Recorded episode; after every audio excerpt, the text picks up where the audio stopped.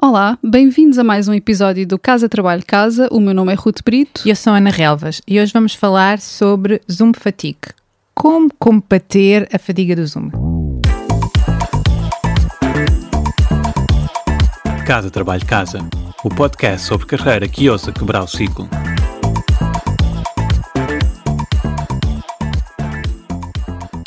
Nós, no outro episódio, falámos sobre boas práticas para reuniões online e terminamos a referir um fenómeno que não é novo, mas foi exacerbado com a generalização do trabalho remoto com a pandemia, o Zoom fatiga, a fadiga do Zoom. Eu já vi a agenda da Ruth em alguns dias ah, e confesso que fiquei assustada com a quantidade de reuniões que tu tens assim de seguida, aquilo e, e, percebo que estejas a, a, passar por esta, esta questão do Zoom Fatigue. Explica lá o que é, é isto exatamente. Uhum. Portanto, as, as videoconferências ou as reuniões virtuais são uma boa solução para o trabalho remoto, mas têm realmente um custo pesado sobre a nossa capacidade cognitiva e é isto que se refere o tal fenómeno do Zoom Fatigue este custo sobre a minha capacidade cognitiva sentiu bastante durante a pandemia, já trabalhava remotamente, mas parece que houve ali um compensar, não sei o que é que se passou, houve ali um compensar e, e apareceram mais, mais reuniões do que o normal e às vezes são mesmo, são dias assustadores, 4, 5, 6 reuniões de seguida. E é uma sensação de chegar ao fim do dia com o cérebro completamente em papa e diferente da experiência que é ter reuniões uh, presenciais, uhum. porque as reuniões presenciais também cansam, não é? Ninguém gosta de estar sentado numa sala de reuniões durante seis horas, mesmo que mude sala, não, não interessa, mas é realmente uma experiência diferente de não conseguir absorver absolutamente mais nada e é um sentimento de exaustão mesmo uh, pá, mesmo difícil de lidar. E aposto que quem nos está a ouvir, de certeza que já sentiu isto, as pessoas sabem perfeitamente do que é que eu estou a falar, e não estão, isto não é imaginário, não, nós não estamos a imaginar isto. Não é, não é um efeito da pandemia e do que se está a passar à nossa volta e andamos mais cansados, não, é o próprio facto de estarmos numa reunião a falar, a olhar para um ecrã e a ser filmados. Portanto, estes efeitos nefastos estão super estudados, documentados e mais do que comprovados. Pode ser interessante percebermos então porque é que acontece e darmos algumas ideias para minimizar cada um destes efeitos. Portanto, acontece porque o nosso cérebro tem de trabalhar mais arduamente para processar a informação via vídeo. Nós não temos as mesmas pistas não verbais como na comunicação cara a cara. Apesar de estarmos a ver a cara da pessoa, não, não processamos da mesma forma. Existe aqui o que se chama um visual overload. Portanto, a não ser que nós estejamos a assistir a uma, uma discussão de, de painel, é impossível, uh, numa situação real, nós estarmos a olhar para todas as pessoas ao mesmo tempo, quando estamos ao vivo, não é?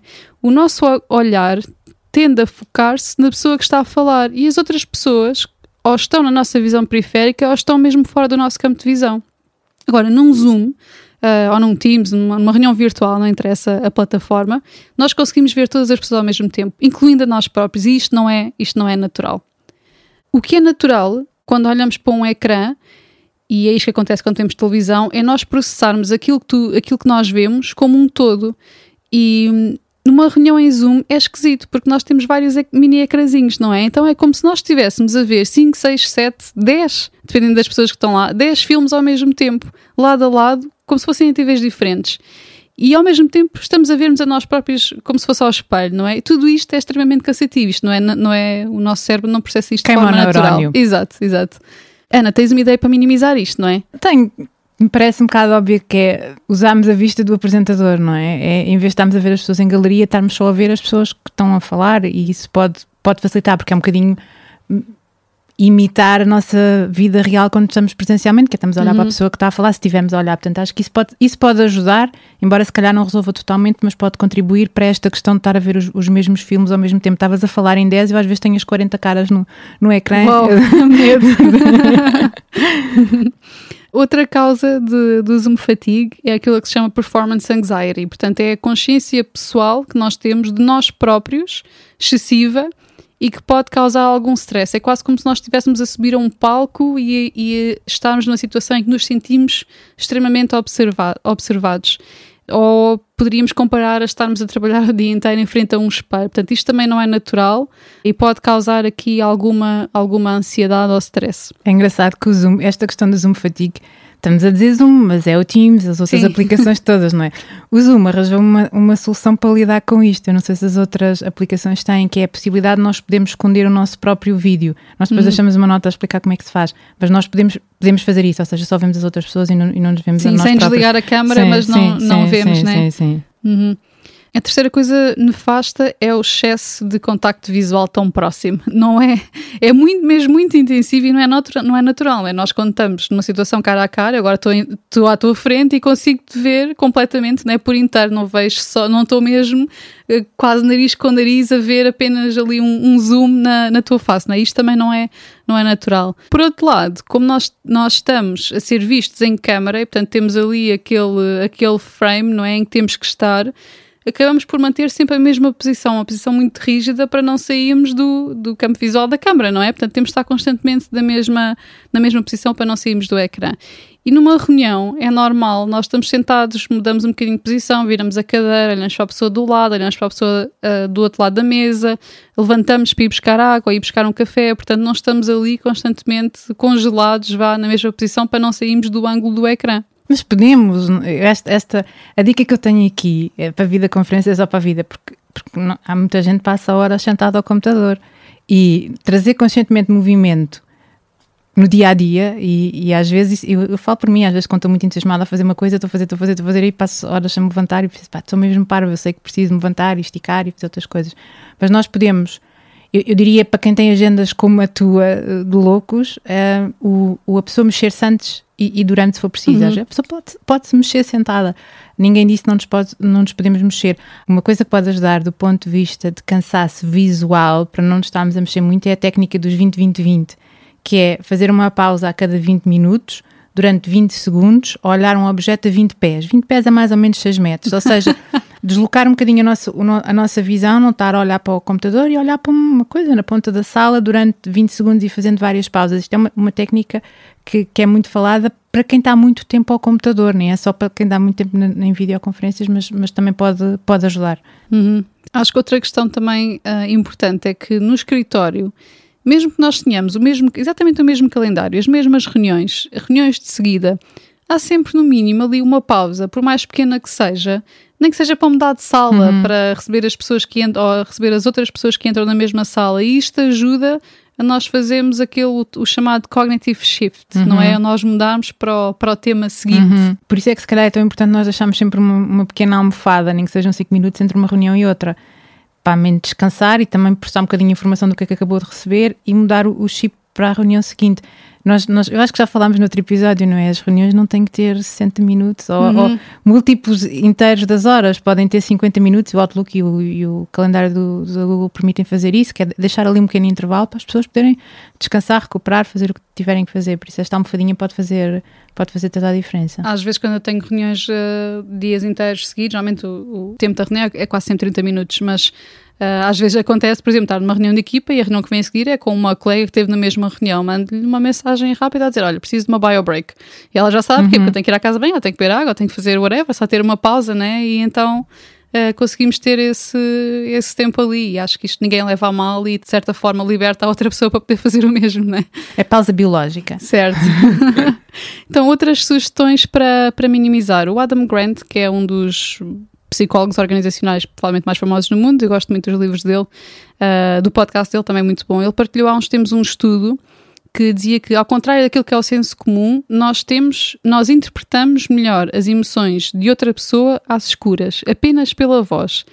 E neste estudo observou-se também o mesmo em reuniões sem câmara. Ou seja, quando nós não temos pistas visuais, acabamos por ter necessariamente que prestar mais atenção ao conteúdo e ao tom de voz. E, portanto, a, a outra sugestão é, quando possível, fazer reuniões que só com áudio, ou seja, idealmente sem câmara, em vez de estarmos a olhar para o ecrã, podemos estar antes a tirar notas à mão, podemos fazer desenhozinhos, ah, podemos fazer reuniões a caminhar, ao ar livre, ou mesmo a andar pela casa. Eu faço isto com a minha chefe, quando não precisamos de abrir documentos e, e partilhar ahm, informação no computador, acabamos por fazer eh, reuniões em que são só por telefone e ambas estamos a andar. Eu vou até ao Central Park, ela vai a um jardim perto da casa dela, ou passear o cão e pronto. Também cria ali um momento de, de, de, conexão, é como se estivéssemos juntas fora do, do ambiente normal. E fazem exercício. Eu faço isso com a minha mãe hum. ao telefone, eu falo com a minha mãe ao telefone todos os dias e, e começámos a fazer isso quando começou o confinamento de andar em casa. E a quantidade de passos e calorias que isso gasta é impressionante. Portanto, pode, pode ser uma boa estratégia, porque é uma maneira também de nos movimentarmos e de, de transformarmos o, o, estado físico do nosso corpo durante, uhum. durante um tempo.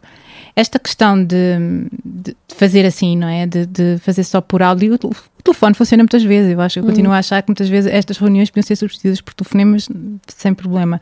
Precisamos é de avaliar quais as reuniões em que devemos fazer isso porque a Câmara pode, como já falámos no, no, outro episódio sobre reuniões virtuais, a Câmara é importante para criar conexão entre a equipa e traz outras vantagens que nós já falámos no episódio anterior. Nós sabemos que as reuniões no Zoom e no Teams e nas outras aplicações todas, o Zoom está a levar aqui uma, uma tarefa, são particularmente escutantes, mas o problema maior, eu, eu acho que é o excesso de reuniões.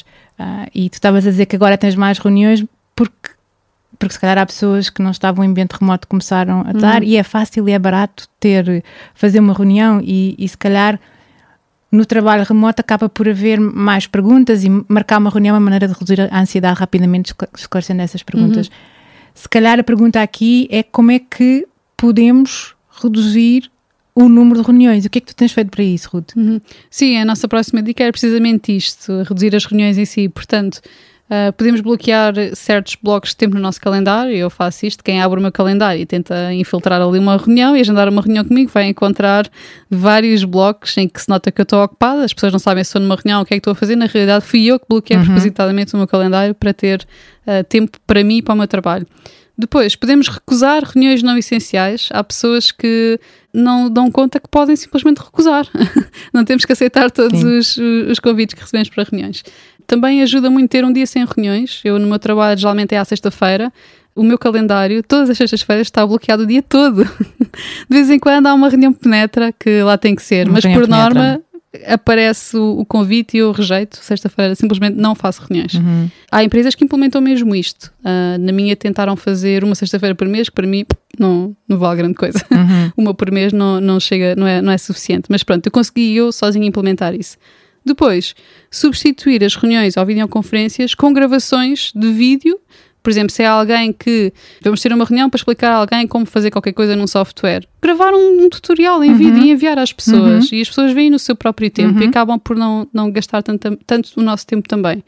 Ou então, ou então áudio, se é simplesmente uma, uma coisa curta por resolver, uh, enviamos um, um áudio e a pessoa ouve quando, quando puder ouvir e, e, e vice-versa. E há outra coisa também que pode ser, vou, vou, vou partilhar aqui uma coisa que é podemos ver os vídeos mais depressa. Eu, eu, uhum. eu, uso muito isso, não é? Tenho um, uma pequena extensão no, no browser que me permite fazer isso, porque o YouTube dá para fazer, mas outras, outras quando os, os vídeos estão no sítio não dá para fazer, se calhar, com tanta facilidade. Portanto, podemos, podemos se calhar, ver mais depressa e isso não, não, não tira uhum. valor. Eu acho que pode, pode ajudar também termos um orçamento de tempo para reuniões. Não é? Que é um bocadinho isso que tu estavas a dizer, ter o bloco, ter recusar, quer dizer assim, pá, eu por dia só faço X. Uhum. Por isso, as, as coisas têm. Aí obrigam-nos a ser realmente seletivos e a recusar as coisas que não, que não, são, que não são fundamentais. E voltando a dizer que há reuniões que podem ser um telefonema. é, e, hoje e um é e-mail? e um e-mail, para não falar no e-mail, não é? Nós vamos ter a t-shirt.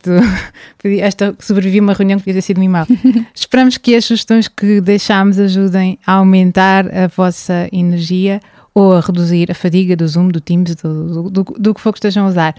Obrigada por nos ouvirem. Podem deixar-nos uma revisão no Apple Podcast ou na aplicação que usam, que isso ajuda-nos a chegar a, a mais pessoas e ficamos muito felizes com isso. Até ao próximo episódio.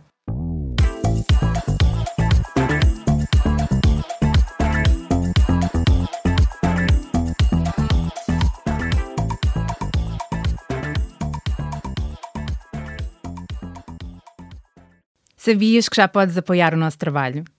Se és um ouvinte fiel do nosso podcast, convidamos-te a subscrever o Casa Trabalho Casa Premium. Por menos de 5 euros por mês, estás a ajudar-nos a cobrir os custos de produção e a garantir que continuamos a trazer-te conteúdos semana após semana.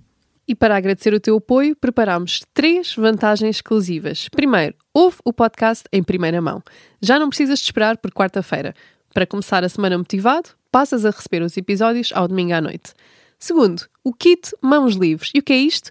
Podes ouvir o podcast enquanto fazes outra coisa sem perder nada. Nós enviamos-te a transcrição do episódio e assim não precisas tirar notas. Terceiro, passa à ação. Uma vez por mês, oferecemos um recurso adicional que ajuda a colocar em prática algo que partilhamos no podcast. Pode ser uma folha de exercícios, um áudio de mindfulness com um propósito específico, um template de currículo, etc, etc. Muita coisa.